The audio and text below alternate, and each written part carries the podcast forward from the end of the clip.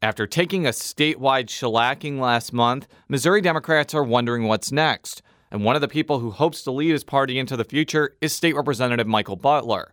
The St. Louis Democrat joins us next on another edition of Politically Speaking.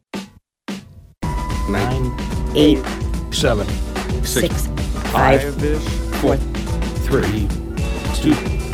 one. Uh, I think that is fair As to I say. say, hands to kiss and babies to shake. but uh, You know, I think my record speaks for itself. That's a really good question. Hello and welcome to the Politically Speaking podcast. I'm your host, Jason Rosenbaum, a reporter with St. Louis Public Radio. Joining me in studio today is. Joe Mannies. And returning for the first time since 2013, so I guess he's technically returning for the second time we have as our special guest. State Representative Michael Butler. Thank you for having Yeah, me, Jason. Jason keeps a list on when people are here and how many. You know, I was thinking about this before the show. A lot has happened since 2013. We both have children now. Mm-hmm. Ferguson occurred. Uh, the Democrats got completely wiped out in two separate elections. Mm-hmm. Um, but I think the best part about that is now we have great kids. We do. And I think that that is the most important thing that transcends politics. And Joe It has, a great, grandchild. and I, I have a great grandchild. I mean, a great grandchild. She, he- he- she's Terrific just an, grand- she's, Yeah, she's I'm a just grandchild. gran- I'm just a grandmother, but um, yeah. And you guys one. have won a few awards since then too. And, yeah, I guess uh, we have. Hey, yeah, thank you. They're on Brown nosy, but I'll take it. they're on not so good subjects except my, mine on the Rams, which is the o- the only Yeah, one I, know, really some sad- celebrate. yeah, sad because subjects. the other ones I'm they're not really worth celebrating. So enough self well, the awards are celebrating, but the topics were sad. enough self congratulation. I think we're gonna this show is gonna have a basic theme about what happened to the Democrats and where they go from here. Yeah, we're, we kind of let the dust settle a little bit, and um, and Butler here is really good at some assessments. Um, I think I'd be interested in your take on. I mean, if you, in particular, what we were talking about before we, we went on the air. I mean, you had at least um, everyone had on the Democratic side had assumed, and this is before the Trump train came in and, and s- flattened everybody, that somehow Attorney General Chris Koster, his former Republican, was going to pull it off. He was going to be the next governor. Labor had been pouring all this money uh, into his campaign. Uh, in the end, he lost by about six points, and um, Jason Kander, uh, Missouri's outgoing Secretary of State, who was running for the U.S. Senate and who had been given no chance until the last couple months, came within three points of knocking off Roy Blunt. And if the over Democrats overall had kept Mar- Trump's margin below the 19 percentage points that he won, um, Kander arguably would have won, and Koster might have been able to limp across this, the finish line. I'm sure this was not what what No. what Democrats was- had had been envisioning. It wasn't what Republicans were expecting either. Uh, when the when the campaign started, a lot of my Republican colleagues were pretty much conceding that uh, Chris Koster was going to be the governor. Hey, I was at a Greitens event the night before the election, and there were some top Republicans there who were telling me privately they still thought Koster was going to pull. Wow. And that's and that's why we feel as Democrats right now we're gonna and, and there is always time for grieving and it's still Dece- it's December now and we can grieve a little bit longer. Um, that's why we feel down. We we, we really got hurt last month and and I think specifically when it comes to Attorney General Koster, I think is a one of the best politicians this state has seen. Uh, it hurts Democrats because we feel like we, we kind of sold our soul a little bit with, with Chris Koster. He was a pro gun, semi pro life, and um, r- uh, run against Obama type candidate that a lot of a lot of Democrats felt like they were going to still support because he was going to win and he was going to invest into the party. And they were much, a lot of liberal Democrats are willing to know that they were going to disagree with him on policy issues and knew that he wa- wasn't going to veto a lot of bills that Governor Nixon, Nixon had vetoed. And yet they knew they had to stick with him because he was going to win. I would say African Americans, Latinos, and Muslims uh, in, in Missouri and across the country really feel down today because not only did Eric Greitens, but also Donald Trump ran a campaign directly against them and against their, their communities. And you had Donald Trump saying all sorts of things that, that targeted minorities, and he won. He literally won while while saying these things, and specifically, he said a lot of things that uh, were, were negative towards women, and that women can take offense to, and yet he still won. Fifty percent, fifty-two percent of uh, white women voted for Donald Trump. So, specifically, I want to say I think that women feel the most hurt through this campaign because Hillary Clinton was clearly the most qualified candidate in the race. And I, I really feel for especially a lot of white women who feel that now they are set back quite a few years and quite a few decades because here this was this very qualified white woman who was run against this guy who who who spouted out all kinds of things who was who was uh, not not ready to be president and yet Hillary still didn't win and I think a lot of women feel that especially progressive women feel that they have been taken back and they've been taken for granted and they just they don't feel like they, they were this close to reaching the pinnacle goal of having a woman president and now it's been taken away from them Well- and that and we're grieving right now Yeah, now I I would like a couple things to say. Um, first, I think in in the in the case of white women, there was actually a split between educa- women who had college education.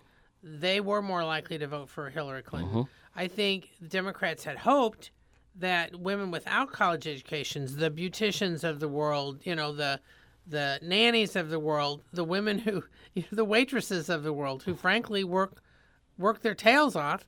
Um, but the if you believe the exit polls, and I want to caution about that, uh, and and this is not just in the case of women, but in general, because I think the exit polls on Hispanics was off, Mm. and I don't believe that some of the stuff because they had about 30% of Hispanics going for Trump.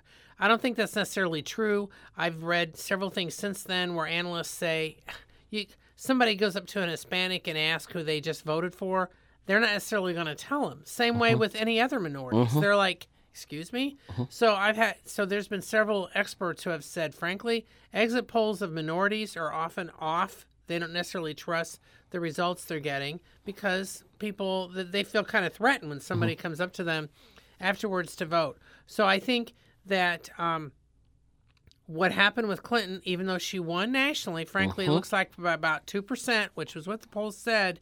But people forget uh, presidents are elected by states, and because college. yes, the electoral college, and because both campaigns, uh, mainly for strategic reasons, focused on about 15, 16 battleground states, and Missouri wasn't one of them.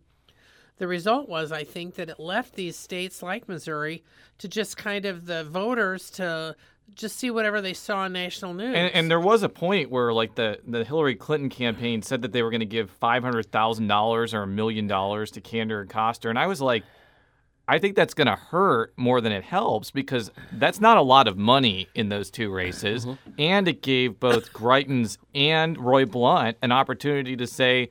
Kander and Koster are beholden to Clinton, basically. Wh- which they did. I mean, which, which, which Greitens in particular, which they did try to highlight. I think that, in and I think that money was given to the party. It wasn't Yes. given directly, but it was meant to help them. Well, well, it was supposed to help help with with turnout, basically help the whole ticket.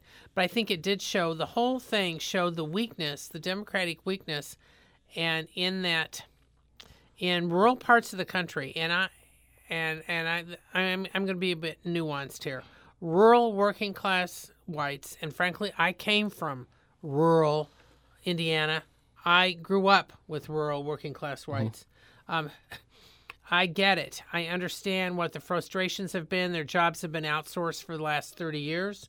Um, so you've got many older white men, in particular, working class, who have seen their um, jobs go. yeah, I, I, and And, and, and, and in Missouri, that happened, and there was no attempt to outreach to them. Yeah, see, you're venting too. See, yeah, yeah. Yes, I am venting. I, but I think that's because we are not present as a Democratic Party. I, I, I go to rural Missouri quite a bit, and I, I, I help. I've helped out campaigns, and Uh-huh. I've, I've, I've have some friends in rural Missouri. I go and visit quite a bit because I, I like to learn what's going on ar- around there, and um, we're not present. You know, and the Republicans are very much present. The truth is.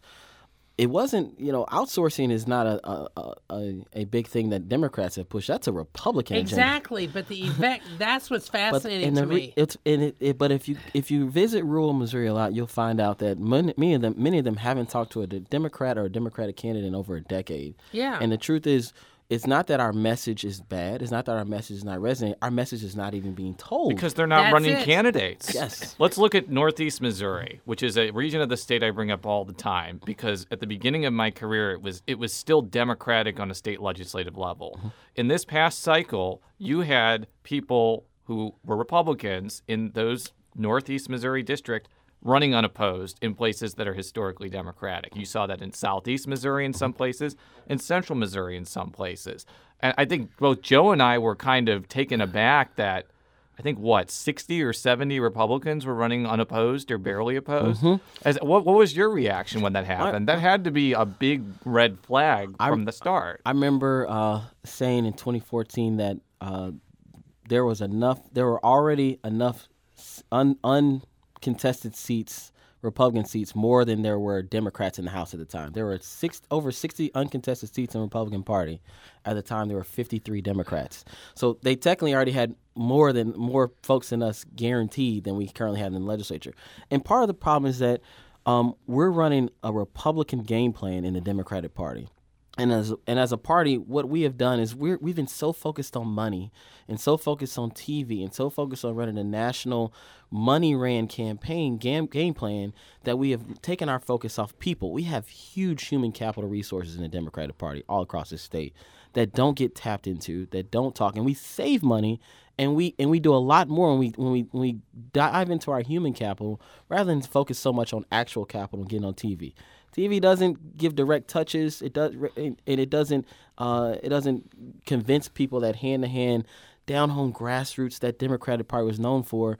It makes us look too big and corporate, like we've been, like we've been uh, told, told that they've been told, like citizens have been told by Republicans we are, rather than who we really are. We're we're for the we're for people. We're a people power party, not a money power party. We've got to get back to the grassroots and touching people directly. So, two days after the campaign ended, Jason Kander wrote a pretty uh, well circulated letter. And one of the paragraphs that got a lot of attention was as follows Be proud of the campaign we ran. In a quote, red state that Donald Trump by, won by 19%, we came within 3% of turning the Senate seat blue. And we didn't do it by hugging the middle or pretending to be moderate Republicans. I'm going to ask you straight out do you think that was a shot at Chris Koster? I I don't I don't believe so. I think that that was uh, what Kander has always done is is preach that we are the majority. There is a liberal and a Democrat majority in the state, and it's hard. It it doesn't look like that right now. But let's let's do the numbers. Let's let's look directly Sure. at data. Three million people voted in 2008 and 2012 in gen, in the general election, and in that and in that case, Barack Obama in 2008 only lost by one percent. He didn't play here. He lost by 10 percent in 2012, and this time around 2016 uh, you know, Hillary Clinton lost by over almost 20 points. 2.7 million people voted in the election. In 2010 and 2014, only 2 million people voted in those elections. We dropped a million people each time between midterm yeah, elections. and in many, in many cases, those were Democratic votes. Politics 101 will tell you the more people that vote, the more the the, dem, the greater chance Democrats have to win. Mm-hmm. If six million people voted on November eighth of 2016, there's every Republican loses. If six Yeah. million people, if four million people vote, then every Republican loses. The truth is, people people believe in Democratic policies. We just aren't engaging them in Missouri, and we aren't really giving them a good reason to, to, to vote for some of our candidates. Now, I, I, I'm going to do a little defense of, of uh, Chris Koster, um, just from a strategic standpoint.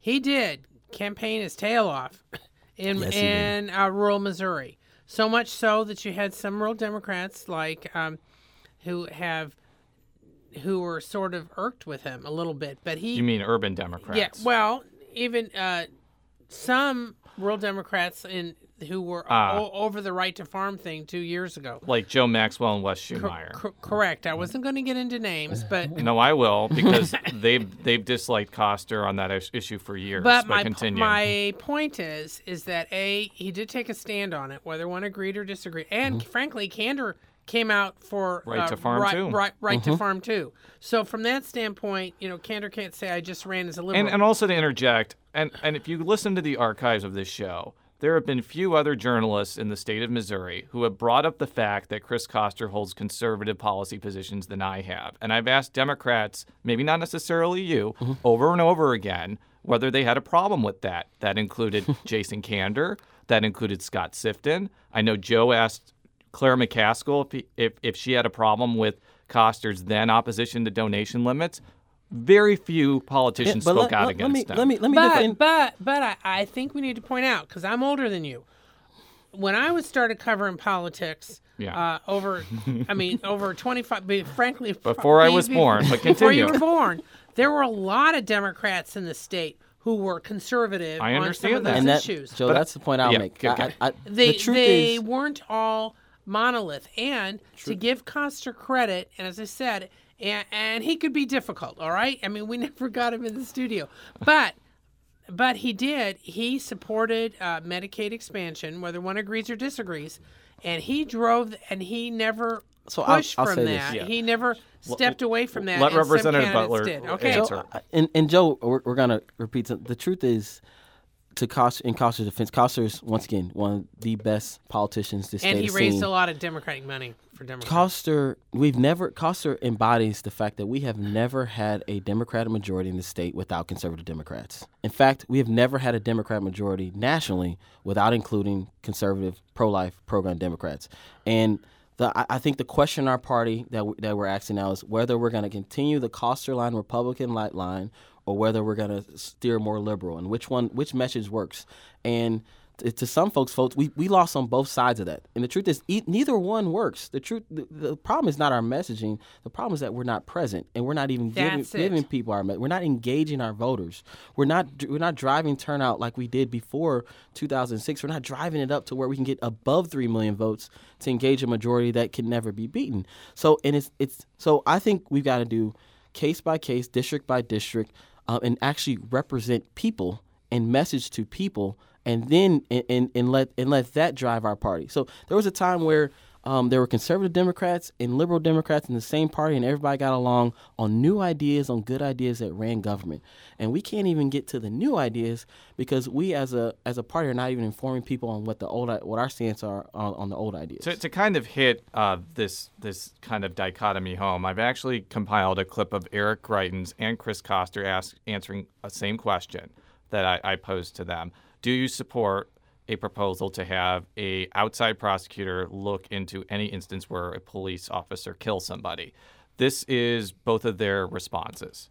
We need to do everything that we can in the state of Missouri to support our law enforcement officers and increase confidence and trust between our law enforcement officers and the communities that they're policing. And in situations where you have any kind of officer involved shooting, we need to put in place a system that's going to make sure that we get all of the facts so that people can have confidence in the in the results that, that we're getting. And in some circumstances that might be the way for us to go. Bob McCulloch is the most experienced prosecutor in the state of Missouri. And St. Louis County has elected Bob McCulloch, and I think that it is important that the established rule of law be maintained. So I disagree with Eric uh, that we should, if, if Eric is saying that he wants to make it up as we go along during chaotic moments, that would be a division between the two of us. So you're a legislator who I, I know from talking with you, Michael Brown's shooting death impacted both personally and from a public policy standpoint. Yes. When you hear a clip like that, where the first clip is of the Republican nominee for governor and the second is the Democratic nominee for governor, what are you thinking? So I, I'm thinking today, uh, what I originally said. I, th- I think that we, especially as African Americans, overlook some things with with our top Democratic candidate in order to get a little bit back, and that's one reason why I think we we're hurting so much as Democrats, especially specifically as African Americans in Missouri, because we, we gave so much in order just to have that win, and we still lost. Um, uh, it also it also kind of reinforces the fact that a lot of candidates, including Democrats, have ran on messages that don't support the African American community, and they know they think that they can pick up votes by not supporting the African American, and it hurts even more as Democrats because we're the most loyal base. We're the most loyal base in the Democratic Party, and yet um, we have a candidate for governor who openly supported a name of a person that is pretty much mud in the black community in, in, in the St. Louis region. Now, um, okay, playing devil's advocate here. I mean, the 2016 turnout in Missouri in urban areas if you look at the St. Louis, St. Louis County, and Kansas City, it was about 50,000 votes less than in 2012. We don't know what race or what party they were, but I mean, I let's just say devil's advocate. Let's say they were all Democrats, maybe a decent uh, pr- proportion minority voters. Even if they had all turned out, Koster still would have lost. Kander still would have lost. Kander, who came the closest, still lost to Roy Blunt by close to 90,000 votes. So when you're dealing with a phenomenon like Donald Trump, uh, for whatever reason, who happened to capture the imagination of many um, working class white voters, how do you, I mean, as Democrats, how, I mean, what could the party have done to at least re- reduce his margin? Or was there anything that the party could have done to reduce his margin? And like, like, like I said, eh, turnout was lower in urban areas. and uh, we weren't engaged in urban areas um, as as in the past, and and I'll I'll take some some blame as far as urban elected officials and urban politicos who have changed tactics as well that don't directly engage voters as well. I'm not one of them, so I don't I don't I don't uh, I'll take some blame, but I don't prescribe to those tactics. I I, I knock doors, I canvass constantly. I do I do normal I do things outside of the election to keep people informed. Uh, But I'm I'm a rarity in some cases in the urban areas that keeps that that does that. And we've got to engage. So 50 so let's just say 50,000 voter voters in St. Louis City and St. Louis County. Let's assume some a lot quite a few of those are African American.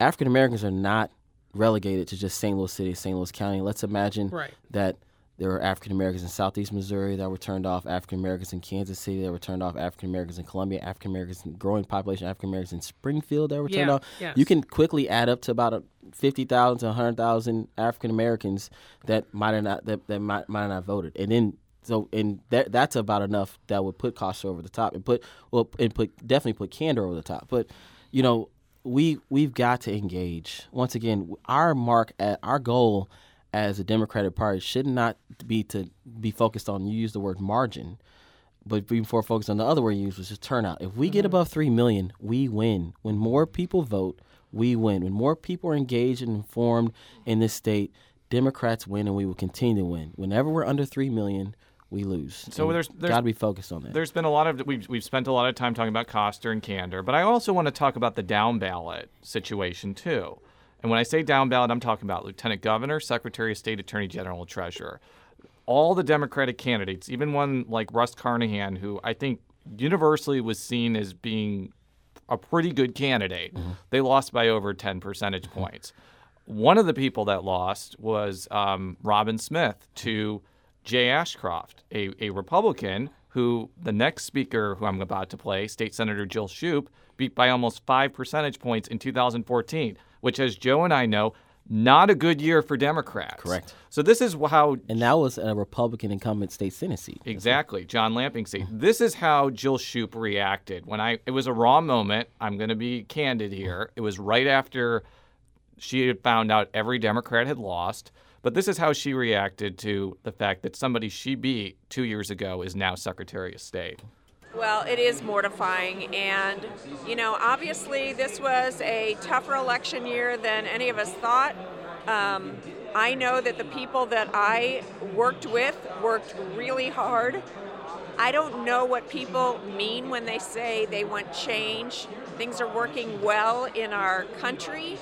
And this is, um, I don't have an answer for you. If I did, I would have gotten inserted myself and, and, and made some changes. But it is unbelievable to think that someone who I beat in my Senate race can go in and take over an important office like the Secretary of State's office with zero experience, or the governor's office with zero experience in how to in how to lead and how to show and demonstrate a vision and how to serve the people of the state of Missouri well. So I bring up that point for a specific reason. I heard a lot of internal complaints, not necessarily about Russ Carnahan, about, but about the other down ballots, that they weren't raising enough money. Sometimes they weren't being supported as much as, say, Koster or Kander. and they weren't and, and and they weren't out there campaigning in many cases. I mean, the, the criticism I've heard of Robin Smith has been especially harsh as well. And considering Jason Kander voluntarily gave up that office to run for the U.S. Senate, my thought was that they were going to put somebody in there. By they, I mean the Democratic Party,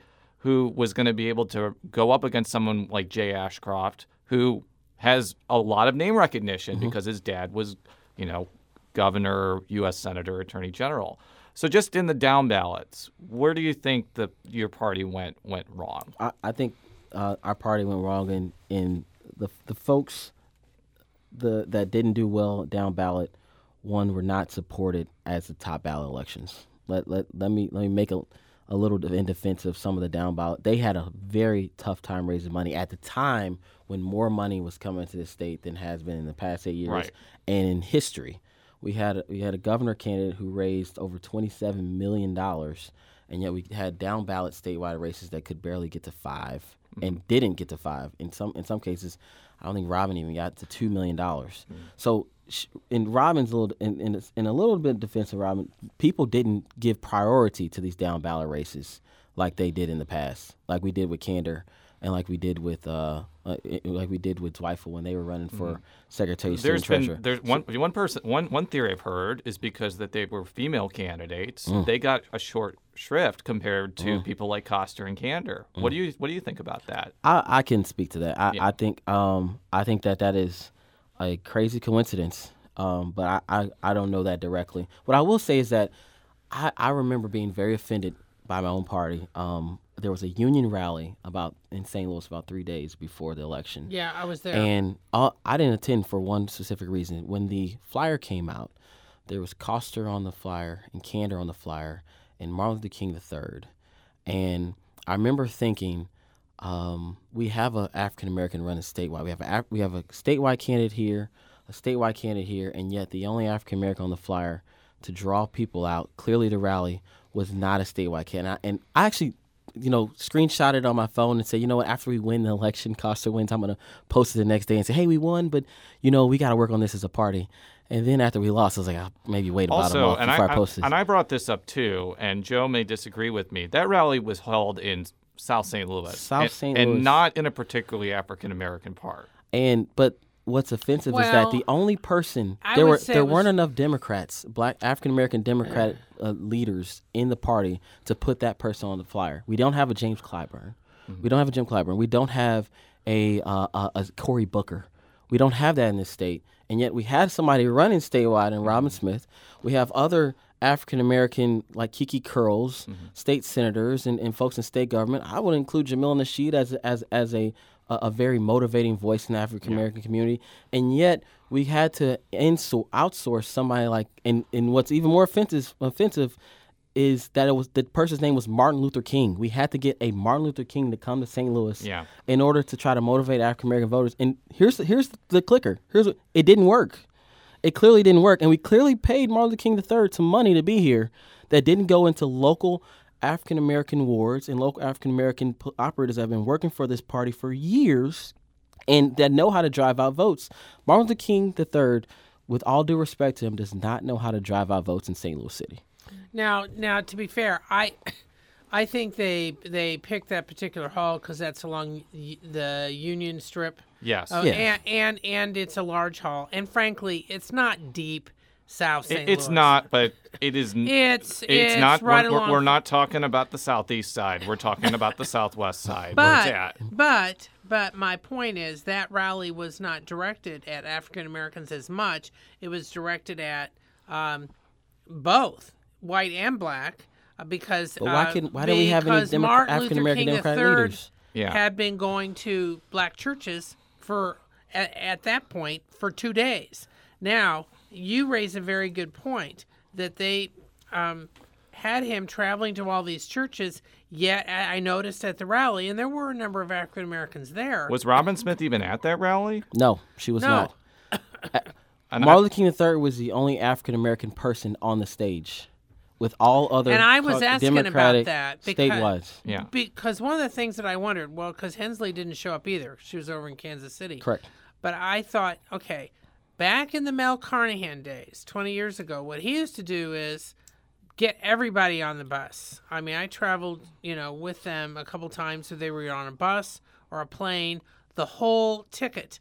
This time it was Koster and Kander on the bus going around the state, mm-hmm. but Not the rest of the but time. And that's- not the rest of the ticket. And, and- I always wondered why. And so I, let me be clear. I'm, our party is not a racist. Our party leaders are not a racist. Our party leaders are not ignoring. Not not. I'm not necessarily claiming they're ignoring the, the African American community. The point I'm making is that we are running a Republican game in the Democratic Party, Oh, and what we're we are missing the little things that Mel and other folks understood that and that have huge implications on elections. But you know, little small things like inviting the correct people to be on the stage and inviting uh, the correct people to, to participate in planning discussions, inviting the correct people in, in all parts of our party to benefit and, and, and get funding in order to, to get the vote out. We're missing that part clearly, and we've got to change that. Well, I wasn't implying that there was a racial. No, I agree. po- No, I, I, I because- was, I was because there was, just you know, I mean, the down ballot was mainly, you know, white, but you had Robin Carnahan, and I mean Robin Smith. Now I don't know if she had been asked and just didn't show. I, so I'm not going to be jumping to conclusions. But my point is that there, there seemed to be less of an effort to try to bring in the down ballots and try to help them whether it's doesn't have to necessarily be money, but to make sure that they're there at these big rallies so they have a chance to address the audience. I mean, I had never seen that before hmm. because every major Democratic rally right before an election in Missouri that I've ever covered, mm-hmm. there would be every everybody on the ticket Yeah. there, whether they were strong Well, or weak. They I have, would all be I have there. another question. Do you think that there was kind of a top-down effort to shape the down ballot ticket the way it was? Because I heard a lot of rumblings that there were a lot of people that didn't want Jake Zimmerman to be the attorney general candidate. They wanted him to run for something else, and there were some big wigs that wanted Hensley over him, and they wanted Russ Carnahan, and they wanted Robin Smith. And they wanted maybe Judy Baker. Did you hear whether it was a top-down effort to make sure that ticket was the way it was? I couldn't speak directly to that. I, I, I'm not at the top. I'm kind of more in the I middle. understand. Understood. I'm just curious. I, I think it. Um, I think we clearly have a uh, in our party have have had a centralized um, focus and a centralized organization where there is kind of a top down focus where where uh, there are a lot of decisions made in the party that don't represent the eh, the decisions that will be made by the people in general and the and the, a lot of the members of the party. Uh, I, I clearly don't know the answer to that because even as a state elected official and a, a, a local committee man, I'm not invited to. I wasn't invited to those planning meetings. Yeah, So, I, I asked that because I, I, this certainly wasn't the prettiest way for the Republicans to get their statewide ticket because they all of them were, except for Eric Schmitt, were contested, very contentious primaries, and that signaled to me it was absolutely not a top-down situation. Otherwise, you probably wouldn't have had Eric Greitens as the nominee because. I've been talking about rumblings a lot. There are a lot of Republicans that didn't like Eric Greitens. A lot of them don't, and a lot of them still don't. they I didn't mean, like Trump I, either. Yeah, That's what it exactly. I'm not saying it's fair or unfair. Oh yeah, listen, I was at the Greitens rally the night before the election. There was a lot of top Republicans there, and they were assuming, you know, they thought it would be close between Greitens and Koster, but and they knew Trump would carry the state, but they didn't think by so much, and they were assuming Hillary would win, and their whole thing was they were hoping they could get Roy Blunt in as a check to her. I mean, I talked to many top Republicans in the days after the election who privately were stunned that Trump won nationally. I mean, they knew they well, were I going think to carry I the think this goes to what we're talking. This conversation goes to what the the main theme what we had to do as a party, and it's not so much on the outside looking in as we have to change our message and we have to change who we are. It's that on the inside we have to change our tactics as a party. We have to start acting like people power Democrats again. And we've got to engage people. We've got to engage our own members to be in the planning of those things. We've got to engage people before the election and during and at a time now and in January to get the right plan in place and execute that plan and act and actually be present with folks and voters before before filing begins and then and, and then win an election. But we the problem is for the past few cycles we felt that we we should just wait till the election, you know, make decisions at the top. We know what we're doing. The people, in some cases, the other people don't. The Bernie crowd doesn't really know what they're doing. They're too new. But we've got to get past that and learn how to work together and work how we used to and, and, and work uh, for people like we used to. Well, and to be fair, on the Democratic side, um, most of the down ballot races did have uh, spirited primaries, so it wasn't the case. I mean, even if a establishment wanted a certain person, uh, that person didn't. I mean, frankly, they were stunned when Hensley knocked off Zimmerman because Zimmerman had more money. I would say that was the only one. I mean, Robin Smith did not have a primary. Judy Baker and Pat Well, sh- Contreras was a good, Yes. nice young Yes. face, but it really wasn't a. Judy really, really beat my good friend Pat pretty bad, and and a lot of people but knew that. But my point is, yeah. there was a ver- people who went to the polls in August had some choices. There was really They did only have some th- choices. there, there there were in a couple races. I agree with that. And I yet- mean that, but but but my my point being is after that, and I'm going to hit this again. In the in the days of Mel Carnahan, and not that he didn't have his de- detractors. I mean, he was not like a riveting speaker or anything, but the man was biggie on big on organization. And in the 1990s, okay, when Judy Moriarty came out of this crowded uh, Democratic primary in '92 to win the Secretary of State's nomination. She was not supposed to have won. The establishment Democrats didn't want her to win. She ended up being impeached after she won about a year later, but that's a side story. But my point being that even that case, when Carnahan made sure everybody was on the bus traveling the state, she was on the bus. He had people tra- he had them traveling around in small planes together, the whole ticket. She was on the on the plane. My point being is that he was the candidate for governor and he made sure that the public saw a unified total Democratic ticket which had men and women on it. And and it I was surprised that this time, and and there, and I respect many of the people who uh, run the Missouri Democratic Party, but I was surprised that they didn't make more that more of an effort. The Republicans had more of a show of that. There was many more events where you would have almost Yeah, everybody on the exactly. ticket I show think we up. can talk to that as well. th- th- in- when it comes to the Democratic Party, I think as a party, parties all across, Democratic parties, even in some cases Republican parties all across the country, are becoming less and less important as candidates are are And able to raise point. the money more. And this year, uh, the party didn't didn't not raise as much money as they used to in the '90s. Yeah. And I, I, I consistently say I've I have gripes about the party, but the party they're like teachers, man. They're doing what they can with what they got. Uh, the the responsibility in the past few cycles has always relied on the top of the ticket, and uh, to your point, still the the governor's candidate, and um, who was able to raise a historic amount of money, and it just didn't work for us because we didn't drive turnout. But I do want to be fair that Koster did help everybody else raise some money, and the only reason I'm bringing not up the- near as much as, as as the advantages he had as he yeah, but it's not like on the Republican side. Greitens helped people raise money. And, and this is not. And, but I, I want to specifically say that I, I don't think there are a lot of things that we did that we shouldn't.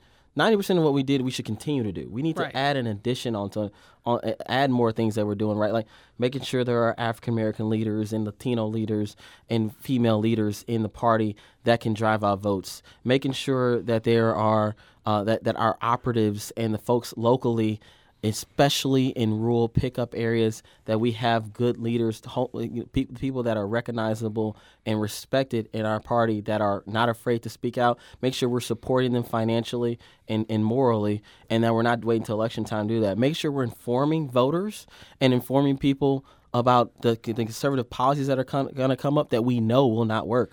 Making sure we're letting people know what the Republicans are doing in Jefferson, Jefferson City, rather than waiting until election time and uh, letting and, and, and letting them know that some some of the things that they did wrong. Do you think okay, campaign donation limits are going to go into effect in, in about a week? Mm, yeah. And even though there may be a court case over it, I mean, I've got a story that should be up in a couple hours where even the lawyer who's representing the critics are going to court, they will not they are not challenging the limits. They're challenging other provisions of the bill. My point being that campaign donation limits for both parties may force a change in how they operate because you're not going to have a single candidate who can collect all that money again. You're going to end up Well, you're going to end up more of that money going to the party. The big question is whether the, the things that they're challenging will kill the rest of the amendment. It's possible. no, it, it well because it has a severability well, clause. we've never had a situation before. I, I in my in my memory where they've tried to take out aspects of a constitutional amendment before. I think that's going to be at, at issue. but it can- has a Also, severability let, let me speak. To, I, I think that goes directly into the point I'm making. We can't be so much so focused on money power.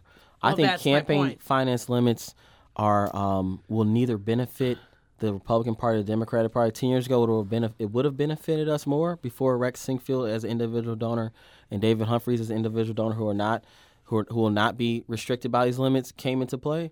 At, when there were much more more corporate donors in, in Missouri, there that were more Well, focused they'll on be Republican- more restricted from a standpoint. They're going to have to set up two million groups to set up their Or, money. they, But- or they'll just give money to a third party PAC that's not limited. But Right. Once continue. again, Right, at the end of the day, exactly. if we're if we know we're not going to raise as much money, we have to be more focused on people power, and this should force us to be more focused on our human capital, which can't be limited, than our our, our actual financial capital. So it could help us. And the truth is, uh, the Republicans have already been doing that, and we don't we don't want to admit that the Republicans are doing a great job of motivating people or keeping in touch with people and informing people in the areas that we need to pick up. And we don't want to admit that they're saving a lot of money by doing that while still raising more money than us. So if we have campaign limits, I don't think that's a good enough excuse for us to say we lost. Just we talked earlier about gerrymandering, I, I, I specifically think that we we have given this message for the past eight to ten years that the Republicans are cheating. They're winning because they're cheating, and the truth is the voters just don't care. They just the voter winning solves all things, Yeah. and voters really don't care And- if they're cheating. And, and at the same time, we're even losing districts that are majority Democrat. to kind of piggyback on your point for a second, I've been hearing this argument that the reason the legislature is incredibly Republican is because of quote unquote gerrymandering. Now, I'm not going to say that the maps that came out in 2011 and 12 were great for Democrats, but when I look at a map and I see, as I said before, places like Monroe County, Ralls County, Shelby County, Saline County, New Madrid County, which were Democratic, four years ago, five years ago, all have Republican representatives. You can't blame that entirely on gerrymandering. You have to blame that on what you've been talking about the fact that the Democrats haven't been present in these areas. Well, yeah, and when I- you have dozens and dozens of races where there aren't Democrats running, that's right. And at, at the same time, in the 2012 election, you saw those same counties, and in some cases, the same the entire state representative district that was gerrymandered. Now, gerrymandering is a problem. There are some districts that they have that are gerrymandered, but at the same time, you, you saw Kander win as a Secretary of State's race. You saw Nixon blow blow that state representative district out of Right. the water. But going back, Nixon was not present for those state representative candidates in those districts. Mm. Nixon did not invest in those candidates, and we weren't present in those in, at the on those down ballot down ballot legislative races.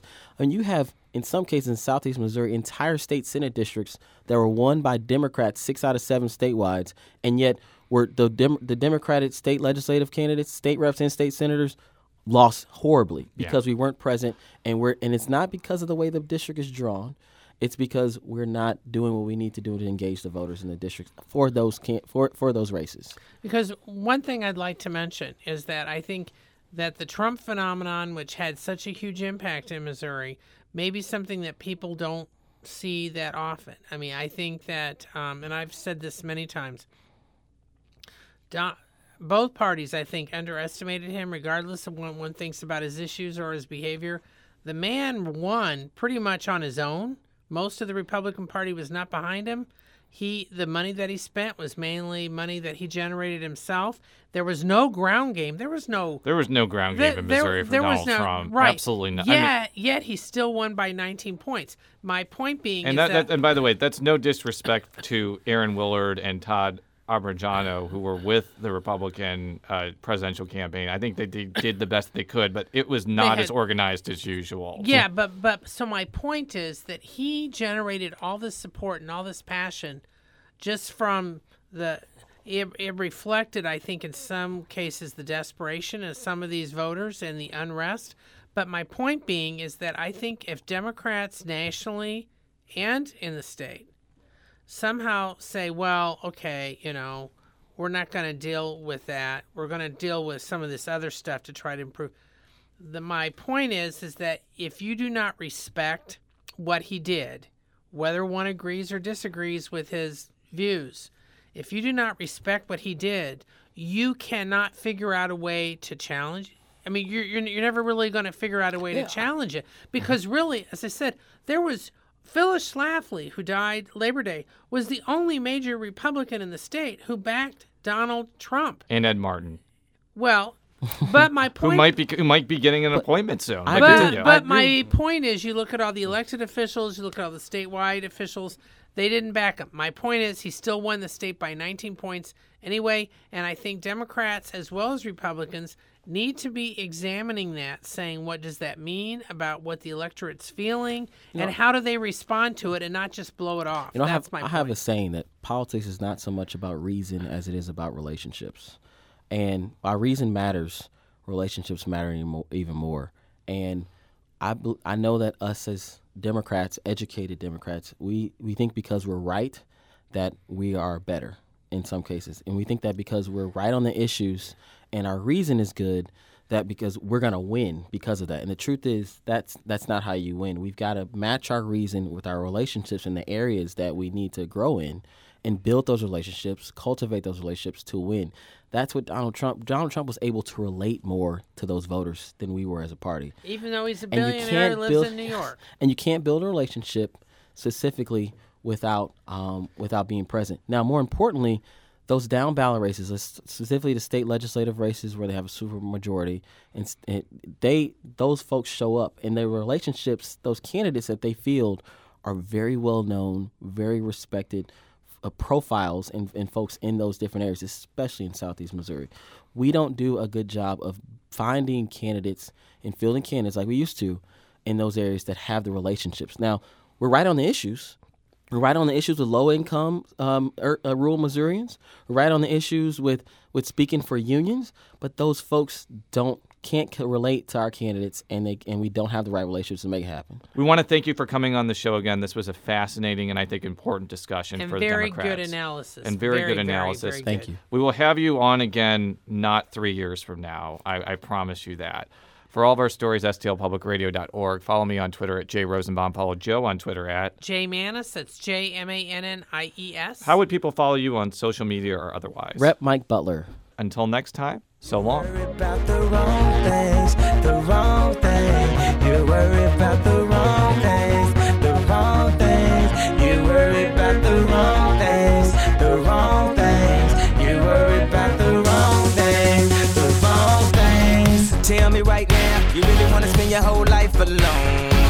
A little time out might do you good, might do what's good for? We be done for good.